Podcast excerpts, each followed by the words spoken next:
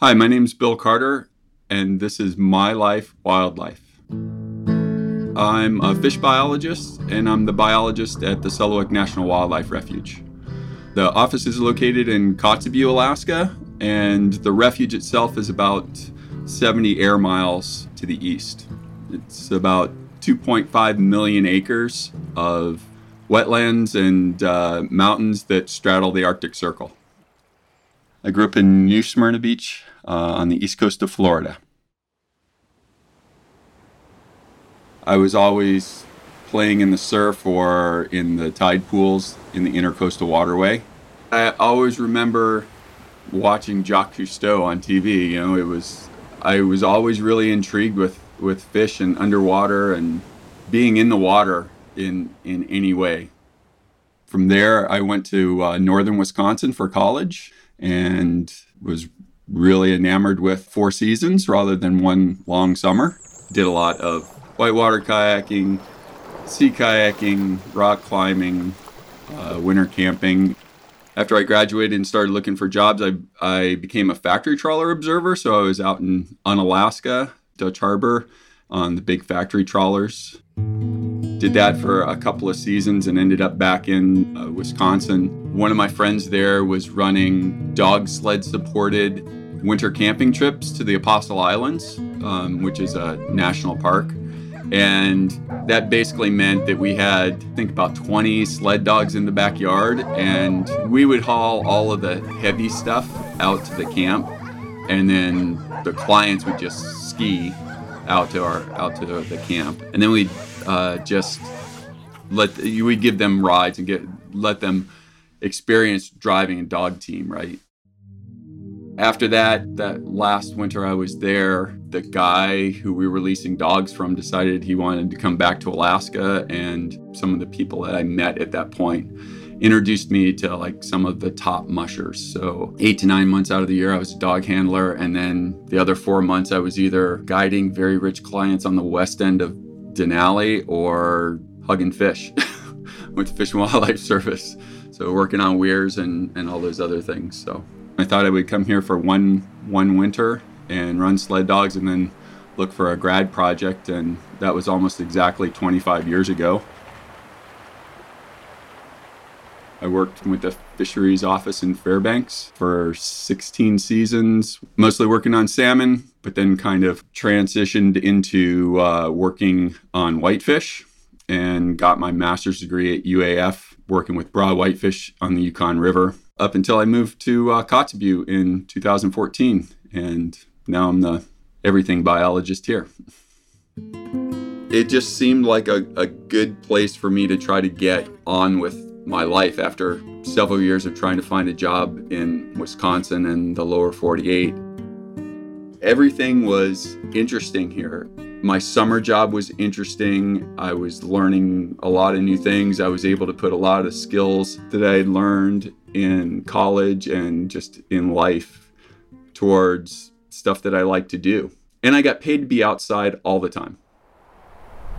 Winters were long days, but they were never difficult days. They were always, you know, hook up your friends, go for a run, feed them, come back, clean stuff up, take another team out. And it was an adventure all the time. You never knew what you were going to come across on, out on the trail. It's an interesting experience because the dogs are so excited when you start off and they're just barking and screaming and it's the thing that they want to do more is go out and run with their friends. And as soon as you pull the hook or let the line go, they are dead quiet. And all you hear is jingling of the hardware and the runners and their feet running down the snow. And it's snow around you is really very, it, it muffles all the noise, so it's really quiet when you're out on the trail. And you see a lot of cool things, you know, you might have a wolf pop out in front of you, or hopefully a, moose doesn't stand in the middle of the trail and not want you to go by. um, so there's all kinds of crazy things that go on on the dog teams. I'm a fish biologist, but I delve into everything aquatic. Um, and there was a, an effort made here when I was hired to look more at the aquatic life because we have so many wetlands here on the refuge. So um, most of what I do is either physical chemistry on water or look at fish and invertebrates. My fieldwork here has a lot to do with whitefish. I get paid to go fishing for some of the coolest fish that nobody's ever heard of. They're related to salmon, but they're not anadromous in the way that, that salmon are. They don't go to sea for a set length of time and come back and die. Whitefish are, are old fish. The fish I worked in in the Yukon, the broad whitefish, lived into their 20s. And the main fish I work on here now are, are called sheefish or inconnu. And they're the largest of the whitefish in Alaska. They're piscivorous, which means they eat other fish.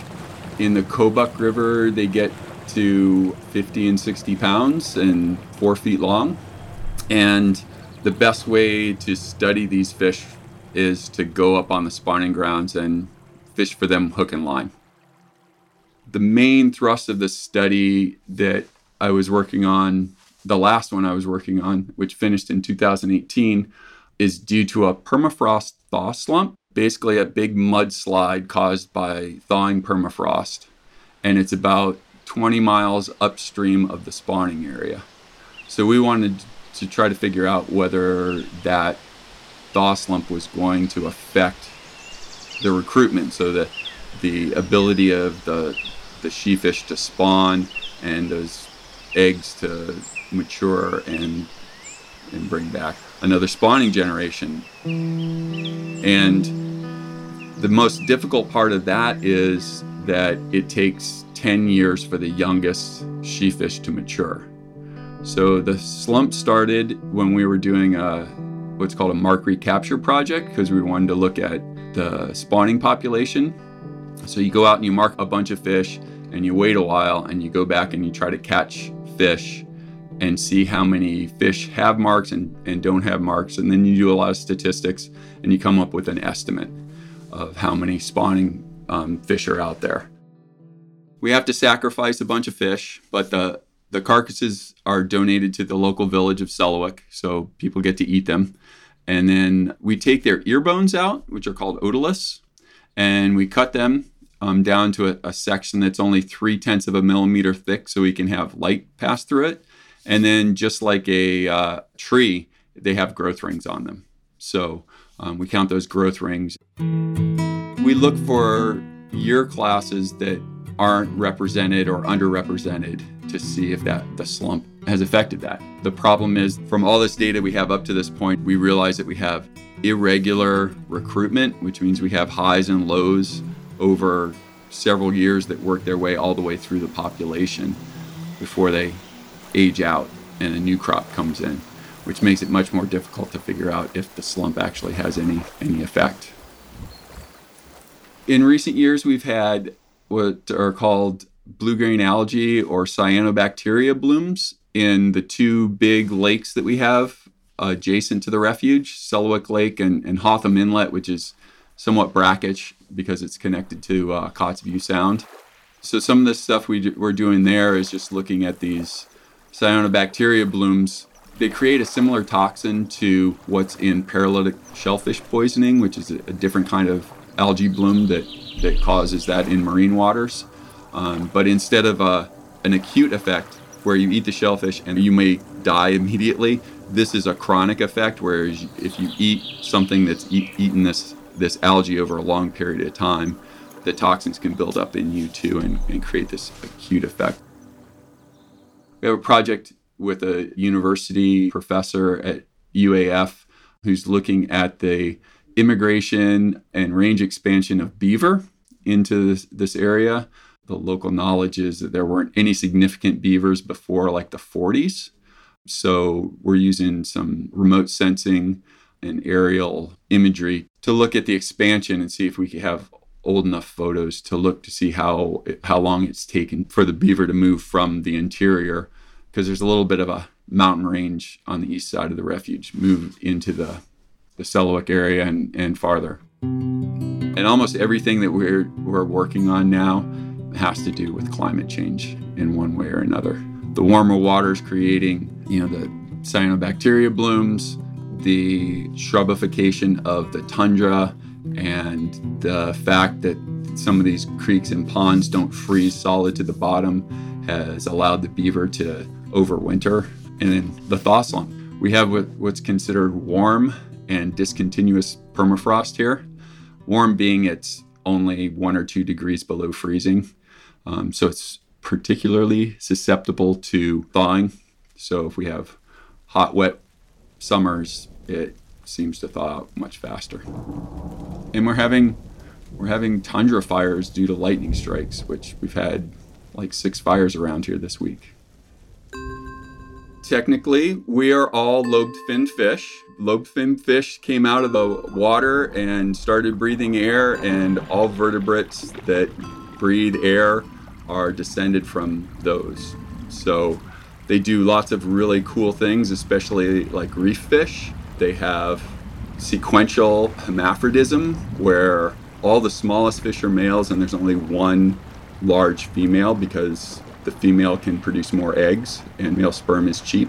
And then on the other hand, there's the exact opposite thing where the male is guarding a territory, so they're the biggest, and you have lots of females.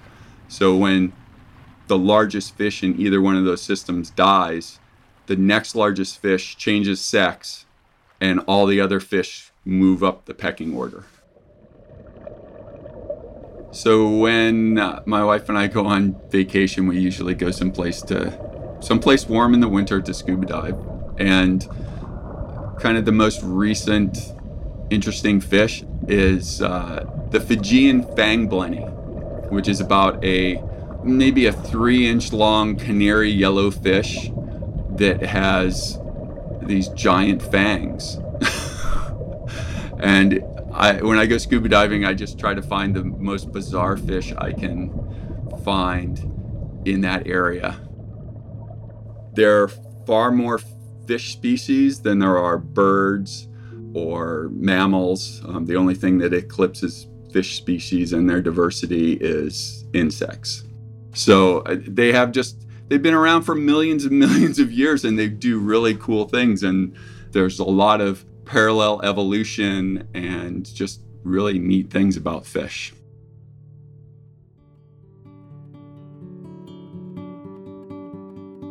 This has been My Life Wildlife, a production of the U.S. Fish and Wildlife Service, Alaska Region, Office of External Affairs. Producers Lisa Hupp and Chris Pacheco. Produced and story edited by David Hoffman for Citizen Racecar, audio editing, sound design, and original music by Garrett Tiedemann. Artwork by Michelle Lawson.